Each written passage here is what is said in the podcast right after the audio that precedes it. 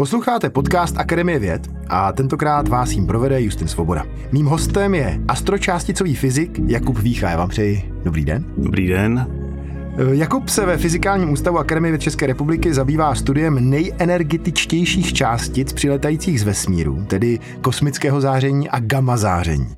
A přestože je členem špičkových mezinárodních týmů, které toto záření zkoumají, tak sám přiznává, že my jako lidstvo dosud nevíme, odkud přesně toto záření pochází. V dnešní epizodě se ale dozvíte, kde a jak se toto kosmické záření a gamma záření měří a zda nás čekají v oblasti astročásticové fyziky v brzké době nějaké zásadní objevy. Jakube, první otázka. Kosmické záření je ionizující záření, které dopadá na Zemi z vesmíru. Co je to ionizující záření, ta ionizace?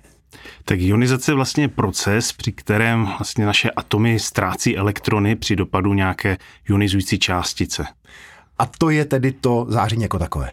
Ano, záření obecně prostě má dostatek energie na to, aby vlastně eh, nějakým způsobem vykoplo ty elektrony ze své orbity a tím pádem ty atomy ionizovalo. A když dopadá sem na Zemi, tak dopadá sem neustále nebo dopadá v nějakých vlnách? My jsme neustále bombardováni částicemi kosmického záření, které nám tady přiletají z vesmíru a ty částice mají dost energie na to, aby vlastně v té atmosféře vytvořily spršky dalších sekundárních částic, jak jim říkáme. A tyhle částice některé jsou natolik pronikavé, že můžou dopadnout až na naší Zemi. Když říkáte, že dopadají až na naší zemi a použil jste slovo bombardují, hmm. znamená to, že to je pro nás jako pozemšťany skutečně jakoby negativní je v to bombardování, nebo je to pozitivní, nebo si to vůbec nevšimneme? Za dobu evoluce už si naše lidská těla na to zvykla, no, takže pro nás to nic nebezpečného není. Nicméně tohle záření je součástí nějaké přirozené radiace, které jsme neustále vystavováni. Takže i teď tady u nás, teď ve studiu, ano. na nás dopadá kosmické záření. Ano, v průměru třeba vaší dlaní za jednu minutu proletí jedna taková částice speciální, které říkáme mion takový těžší elektron, který známe prostě z atomů mm-hmm. a tenhle, tahle částice je natolik pronikává, že právě může proletět až velmi hluboko i do podzemí. E, můžu to nějak vnímat já jako člověk? Je to vnímatelné? Toho si, toho si opravdu nevšimnete. Ty částice jsou takzvaně femtoskopické, ty jsou tak miniaturní, že samozřejmě pouhým okem nevidíme, ani nás to neštípne, to jsou prostě jevy na e, velmi malé škále. A když tedy dopadá na země kouli pořád, tak má nějaký nějaké využití, jako můžeme my díky tomu záření přijít na něco, co bychom bez toho záření nezjistili? Tak díky tomu záření vlastně jsou eh, deformované magnetické siločáry magnetického pole mm. okolo naší země. A tí, eh, jak takový známý projev je třeba polární záře. Tyhle částice vlastně nějakým způsobem obíhají okolo těchto magnetických siločár, končí vlastně na polech a tam narážejí do atomů v atmosféře a tím produkují tady to hezké, krásné světlo auroru borealis, co každý prostě už někdy viděl, zaznamenal. E, jinak dále, co ještě vlastně takhle nám hodně ovlivňuje, tak e, nebo jsou spíš na to teorie, hypotézy, může být i počasí. Jde o to, že ty částice, když proletí atmosférou, tak nějakým způsobem vytvářejí kondenzační jádra ve vzduchu, to znamená, že tam můžou vytvářet nějaké kapičky nebo krystalky ledu na tom posléze. A to nám způsobuje vlastně oblačnost, posléze vlastně déšť. Jsou i nějaké studie, které se snaží prokázat, že někdy v minulosti právě při silnější intenzitě eh, kosmického záření docházelo k deštivějším periodám, ale to tak průkazné není. No, stejně zajímavé věci jsou, například, že se snaží lidé najít nějakou souvislost mezi vlastně vznikem blesku a dopadem kosmického záření. Aha. Že to kosmické záření vlastně zase může způsobit nějakou, nějakou poruchu, malý, elektro, malý elektrostatický výboj, Aha. který posléze ten blesk spustí. To jsou teorie. To jsou zatím úplně nepodložené věci, nicméně ty předběžné studie ukazují zajímavé, zajímavé indicie, Aha. že to například jako by mohlo ukázat, že to tak doopravdy je. To by bylo velmi zajímavé. Že? To má i docela jakoby důsledky, protože kdyby to kosmické záření vlastně nebylo, uh-huh. tak by ty blesky dosahovaly mnohem větších intenzit. Větších? Ano, ano, Aha. protože by se takhle snadno jakoby nevybíjeli, Rozumím. řekněme. Jo? A stejně tak i s tím počasím. Jo? Třeba by mohlo docházet k delším obdobím sucha. O kosmickém záření víme přibližně 100 let. Je zajímavá historka o tom, jak se na to vůbec dokázalo, že existuje kosmické záření, jestli se nepletu, jak to bylo, že Viktor Hess zkoumal tím, že stoupal v balónu tak vysoko, až se dostal do nějakých 4000 metrů, jestli se nepletu. Ještě, ještě víc, snad až 5 kilometrů. Až 5 no. kilometrů. A tam zjistil, že ta ionizace stoupá na rozdíl, aby klesala. Tím pádem je důkaz toho, že pochází z vesmíru. Ano, ano. V té době se očekávalo, že ta intenzita bude klesat, nicméně se prokázal pravý opak a tak silně, že všichni potom už začali být přesvědčeni, že toho záření opravdu pochází z vesmíru. To znamená, že my jako lidi to tvojíme 100 let a kdy jste se o něm dozvěděl vy osobně, kdy vás začalo zajímat? No já jsem se vlastně o tom dozvěděl asi na vysoké škole, poprvé, protože než já jsem nastoupil na vysokou školu, tak jsem váhal, jestli nestudovat astrofyziku, teoretickou fyziku, anebo právě jadernou fyziku. Mm-hmm. Šel jsem studovat jadernou fyziku, tam jsem zvolil obor experimentální jadernou fyziku, a pak jsem váhal vlastně, co si vybrat, čím se jako speciálně věnovat. A když jsem se dozvěděl o tom, že se v naší republice vlastně studuje kosmické záření, jo, znamená astročásticová fyzika, tak já jsem měl najednou jasno, čemu se budu dále v životě věnovat. Takže to byl taky jako moment okouzlení nějakého? Ano, ano, tak nějak to ve mně prostě zažehlo, že aha, to je to, co chci dělat. E, my jsme měli vlastně k dispozici spoustu témat, vlastně co se týká studia částic na urychlovačích a prostě takhle částicová fyzika. No ale já jsem pořád v hloubi duše tíhnul k nějakým astronomickým pozorováním, astrofyzice a takhle dále, takže když byla možnost zkoumat vlastně částice, co nám přilétají z vesmíru, tak to prostě se zažehlo a bylo jasné. No. Jedním z největších eh, míst, kde se toto zkoumá, je observatoř Piera Ožera v Argentině. Je tam 17 zemí začleněno, kde vy také se podílíte. Jaké to pro vás je být součástí takového týmu a co vlastně se tam v té Argentině zkoumá? Tak já mám vlastně obrovské štěstí, že jsem nastoupil do experimentu, který už běží. Jo, to znamená, že jsem se nemusel podílet na těch přípravách, a což trvá mnohdy dlouhá léta, než se k z ničemu dojde. A ten experiment vlastně e, měří ty nejenergetičtější částice kosmického záření. To jsou až makroskopické energie femtoskopických částic. To znamená, že vlastně ta jednotlivá částice, co k nám přiletí z vesmíru, má až joulové energie jo, až energie joule, ale je to jedna částice, která má rozměr jádra atomu. Jo, a ta částice má prostě energii, která se často srovnává, jako když máte třeba letící tenisový míček při eh, nejrychlejších podáních. No a když jste říkal, že tedy eh, to stejně senzoricky nemůžu vnímat, protože to mě proletí rukou ano, částice ano. o rychlosti tedy tenisového míčku při podání. Tyhle částice jsou strašně vzácné. Kdyby nám nějaká grantová agentura zaplatila nějaký detektor o ploše kilometr čtvereční, kilometr krát kilometr na oběžné dráze, tak bychom v průměru na jednu takovou částici čekali 100 let. To nám nikdo nezaplatí, jo, žádná grantová agentura. tak my si pomáháme takzvaně nepřímo. Jo, my, my vlastně čekáme na to, kdy ty částice narazí do té atmosféry, způsobí opravdu rozsáhlé spršky sekundárních částic, které posléze vytvoří až 10 miliard částic, které posléze až dopadnou na Zem. A to se měří v té Argentíně. A to se měří v té Argentíně a my potřebujeme vlastně tím, jak jsou ty částice strašně vzácné, mít ten detektor na co největší ploše. A Argentina je na to ideální místo, protože tam jsme detektory postavili na Pampě pod Andami. Pampa, to si představte, to je taková polopoušť s křovím, na které se pasou krávy a mezi tím máme postavené sudy eh, s vodou, no, které jsou ještě vybaveny fotonásobiči. Počkejte, v sudy jako se bavíme o drahých observatořích a vy tam máte postavené sudy s vodou. Ano. Mám si to představit jako takový sud, který mi stojí u garáže, když tam jako padá voda z okapu? Je to vlastně plastový sud, který je jako celistvý, je celý uzavřený, Aha. má na sobě telekomunikační anténu, solární panel a nějaký nápis. Ale jinak to vypadá prostě jako klasický sud s vodou. A jak je veliký? Eh, je veliký něco jako asi 1,80 m na výšku Aha. a v průměru 3,6 metru. Takže takový zahradní bazén se střížkou. Takový menší bazének to je. A těch eh, sudů je tam eh, okolo 1600? Ano, přes 1600. A teď vy tedy máte na ploše, která je jak veliká? 3000 km čtverečních. Ty sudy jsou od sebe 1,5 km. A mezi tím se pasou krávy? Ano, ty sudy jsou tedy navzájem propojené a vy sledujete, jak do té vody vráží částice o velikosti tedy jádra atomu rychlostí tenisového míčku při podání. No to je ta původní část, to je ta primária. Ta potom způsobí spršku opravdu jako nějakých těch 10 miliard částic Aha. na celkové ploše třeba nějaký kilometr čtvereční nebo několik kilometrů a dopadne to do toho pole. A my potom hledáme právě signály, kdy nám v těch detektorech, v těch sudech, ten signál vznikne současně.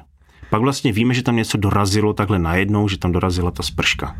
A takhle my to sledujeme. Ten jev, který přitom využíváme, se jmenuje Čerenkovovo záření. Uh-huh.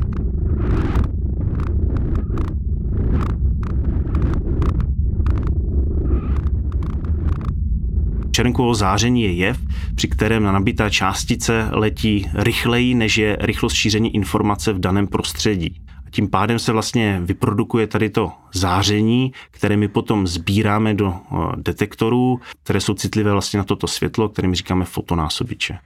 Potom zjistíte, že se to stalo. Ano. A co z toho vyvozujete? No my se snažíme vlastně hlavně přijít na to, odkud ty částice přilétávají, jakou mají energii a co to je za částice. To jsme říkali v úvodu, že vlastně my úplně přesně nevíme, odkud ty částice vycházejí. Eh, jaké jsou na to teorie, odkud ty částice pochází? No už vlastně taková ta první motivace, proč postavit takovou obří observatoř, bylo, že byly nějaké rozporuplné výsledky, jestli ty částice na těch nejvyšších energiích můžou být způsobené rozpadem nějakých super těžkých částic, třeba temné hmoty nebo nějakých zbytků tady po evoluci vesmíru. Hmm a nebo jestli prostě to jsou klasické částice, které vznikají nějakým urychlovacím procesem. Mm-hmm. No, že si představte, že máme nějaký astrofyzikální objekt s nějakým silným magnetickým polem a ty částice postupně získávají energii, než, než ta energie bude natolik eh, velká, že z toho objektu unikne a tím mm-hmm. pádem může potom doletět až k nám. Takový postupný urychlovací mm-hmm. proces. To znamená, že když bych si to představil jako urychlovací proces podobný tomu, co máme v Ženevě v CERNu? No takhle my se to snažíme udělat co nejefektivněji. Aha. Mm, stavíme tady tyhle obří urychlovače. Nicméně tyhle energie, co ty částice z vesmíru dosahují, Kdybychom chtěli se současnými technologiemi postavit prakticky takovýhle urychlovač, tak by ten urychlovač byl na orbitě planety Merkur. Rozumím. To, to znamená několika jako řádově větší. To znamená, že sledujeme energie, které my tady na Zemi jinak vůbec v žádném případě nedokážeme vytvořit. Ano, ano. To, co, to, co my studujeme, tak jsou opravdu unikátní interakce, které si neumíme sami předvyrobit. Hlavním zájmem je zjistit, odkud přichází ty částice? Ano, to je jedna z největších vlastně záhad fyziky, přetrvávající už přes 50 let, co my víme, že takhle energetické částice vlastně existují. No a jaká je vaše osobní teorie? To, kdybych věděl, tak už bych to publikoval někde, podloženo nějakými důkazy. Nevíme. Jo, zatím, zatím to, co my víme, jistě je, že tyhle částice vznikají v mnohem extrémnějších procesech, než se nachází v naší galaxii. To znamená, že tomu říkáme, že to záření je extragalaktické. Víme, že uh, ta hmotnost těch částic roste s energií. No, znamená, že na těch nejvyšších energiích se dá očekávat, že to třeba můžou být až jádra železa. To, co jsem neříkal, je, že vlastně co ty částice jsou, my už poměrně dobře víme, že to jsou nějaká jádra od vodíku po železo, mm-hmm. ale co přesně mezi tím je, to ještě stále nevíme. A to potřebujeme zjistit, protože to je strašně zásadní proto, když chceme nějakým způsobem vysvětlit proces, jak ty částice vlastně vznikají. No, čím máme těžší jádro, to znamená má větší náboj a snadněji se udrží v magnetickém poli snadněji ho člověk urychlí. Ale zase jsou tam další procesy, jako jsou třeba rozpady těch jader při vlastně putování vesmírem a tak dále. Jako teorie jsou, že to může vznikat třeba eh, v jádrech aktivních galaxií. To Aha. znamená, to jsou galaxie, které ve svých středech mají supermasivní černé díry a dochází tam k masivní akreci hmoty. To znamená, že tam padá ta hmota na tu černou díru a dochází tam k extrémním procesům, vyletají z ní jety částic a podél těch jetů například třeba můžou tyhle částice vznikat. Pomáhá vám v tom i pozorování vesmíru eh, webovým teleskopem, nebo to spolu nesouvisí? To spolu úplně jakoby nesouvisí. Samozřejmě Hubble a nyní James Webb nám poskytují vlastně informace hlavně o tom, jak je rozložená hmota tady v tom okolí. Samozřejmě nám to může pomoct vytipovat zajímavé objekty. Jo, ale přímo jako, aby jsme určili odkud ty částice lítají, to nám zatím asi nejspíš nepomůže. A je to tím, že tedy to rozlišení ještě je tak malé, že se nevidíte dostatečně, dostatečně daleko? Přesně tak. Ty částice kosmického záření tím, že jsou nabité, tak se za, zahýbají v magnetickém poli naší galaxie. Tím pádem se nějakým způsobem ztrácí informace, odkud přiletěly. A na to, aby jsme dostatečně přesně určili, odkud ty částice lítají, potřebujeme znát to jejich složení, co to je za ty částice. No a potom možná, když takhle dobře vytipujeme tu oblast na obloze, pak se můžeme podívat do nějakých katalogů zajímavých objektů, co se tam nachází a pak začít přemýšlet, jestli je nějaká teorie, jak by v těchto objektech ty částice se mohly urychlit. Fascinující.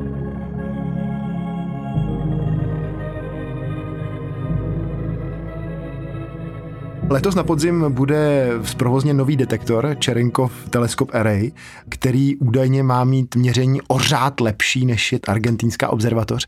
Co od toho očekáváte? Tohle, tohle bude experiment pozorující gamma záření, vysokoenergetické fotony. Jo? Tyhle energie jsou zhruba o nějakých pět řádů až nižší mm-hmm. než energie toho kosmického záření.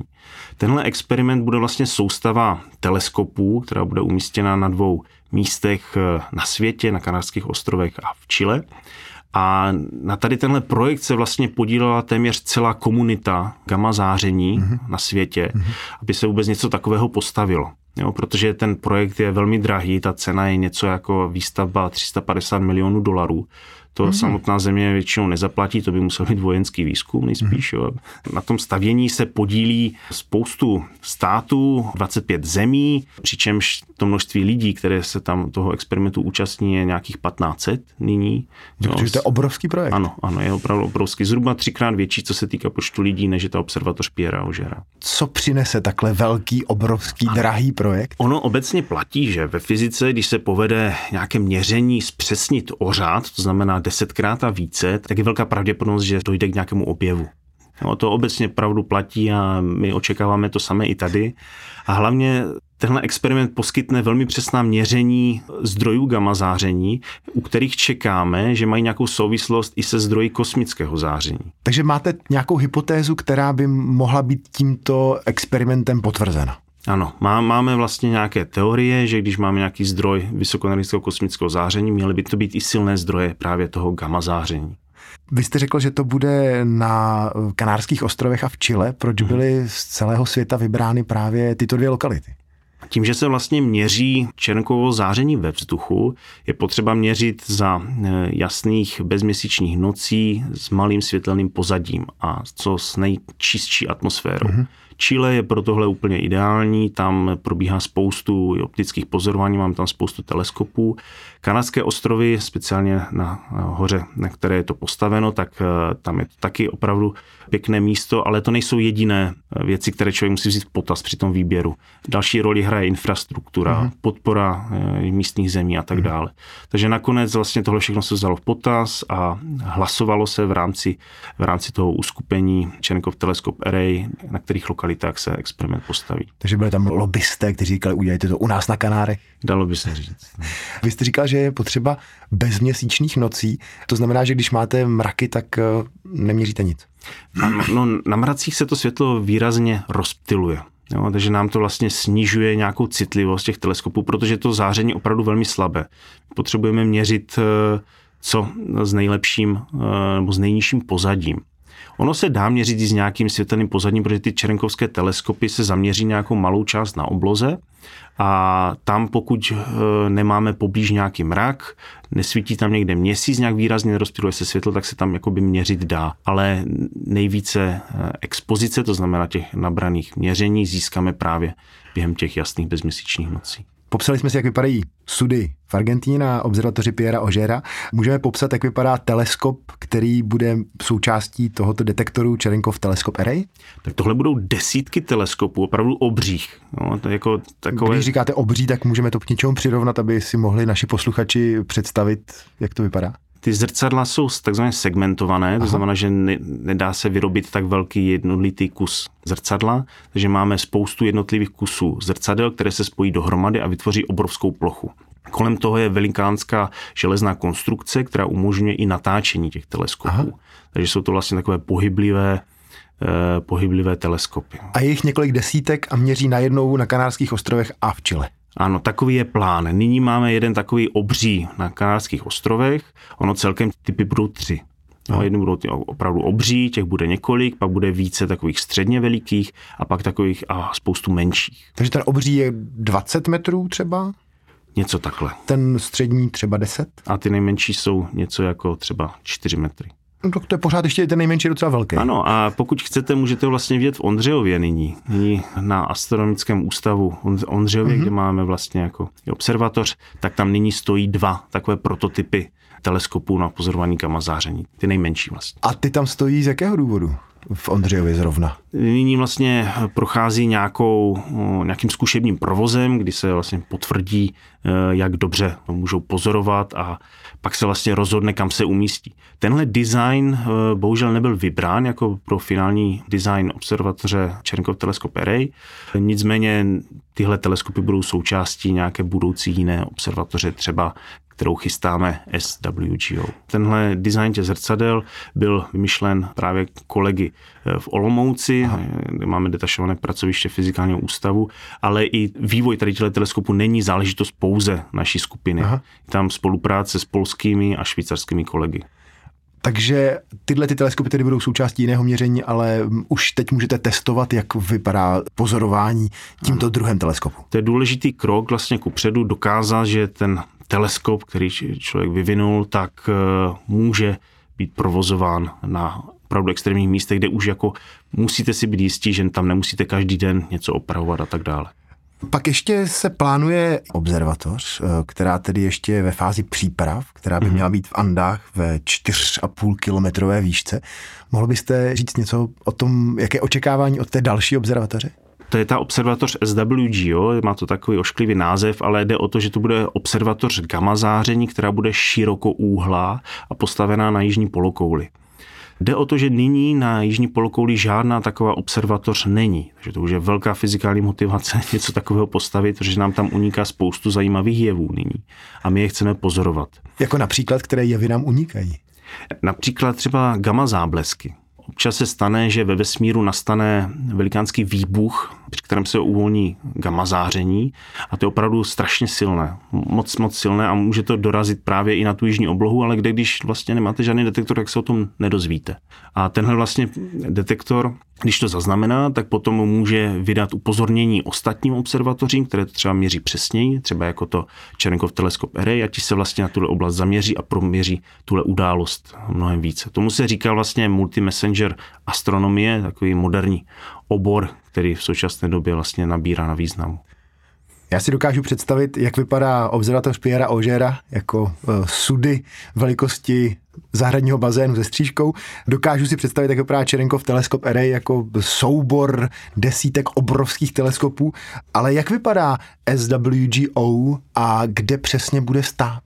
Tak tady bych jenom ještě doplnil, že observatoř Pierre Augera nejsou pouze ty sudy, máme okolo ještě nějakých 27 teleskopů, které zkoumají zase světlo od sprše, které k nám pronikají během noci při průletu s prškou, ale to SWGO to bude zase systém nějakých vodních černkovských detektorů, nicméně tím, že to gamma záření dosahuje nižších energií, tak ta hustota částic, které dorazí na Zemi, je mnohem nižší.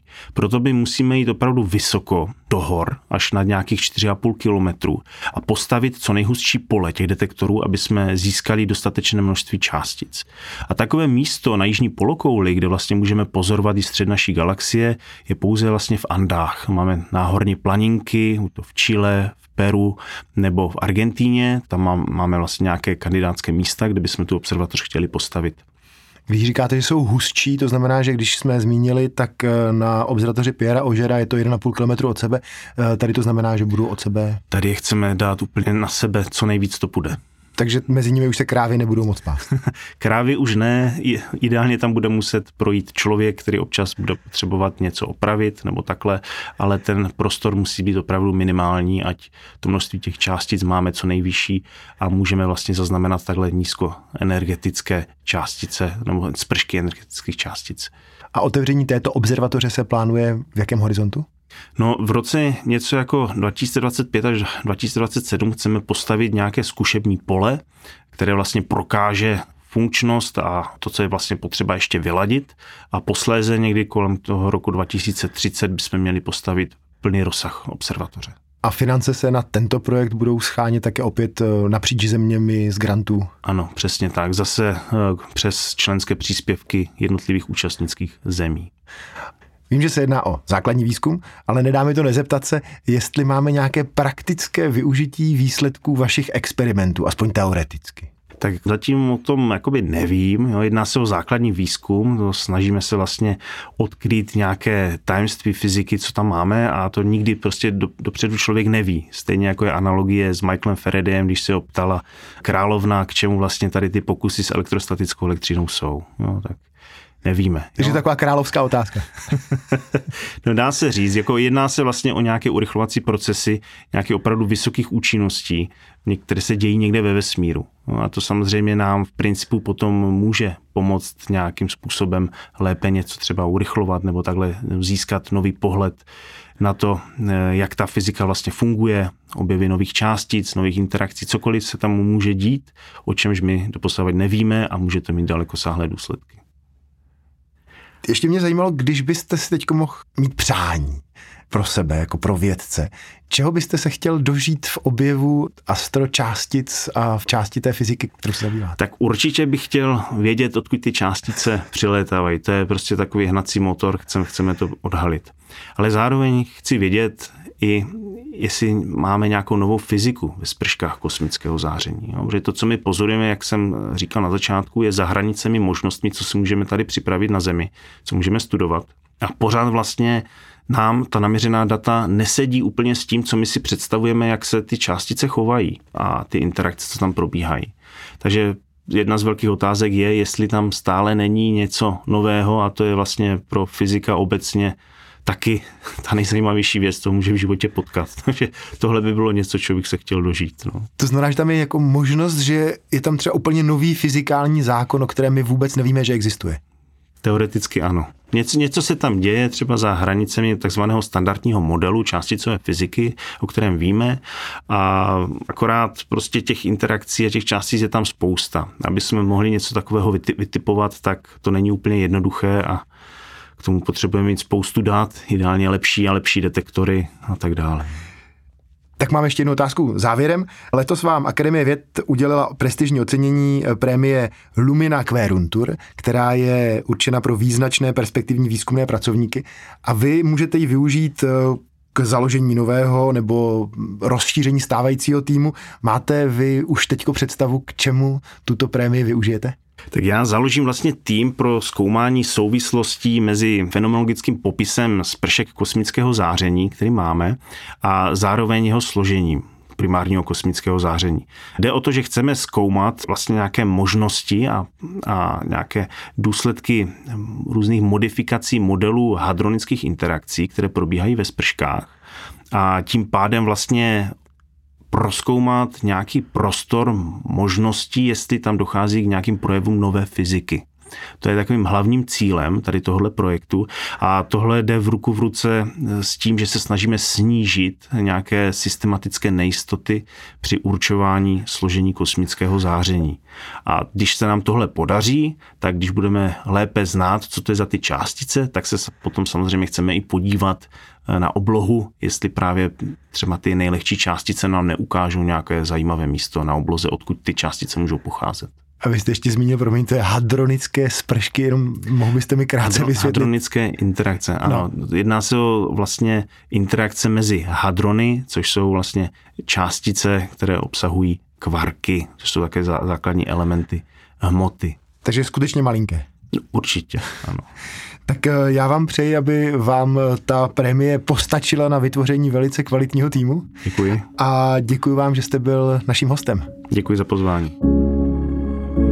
Naším hostem byl Jakub Vícha z Fyzikálního ústavu Akademie věd České republiky a Justin Svoboda vám od mikrofonu přeje hezký den. Náš podcast je finančně podpořen strategií AV21.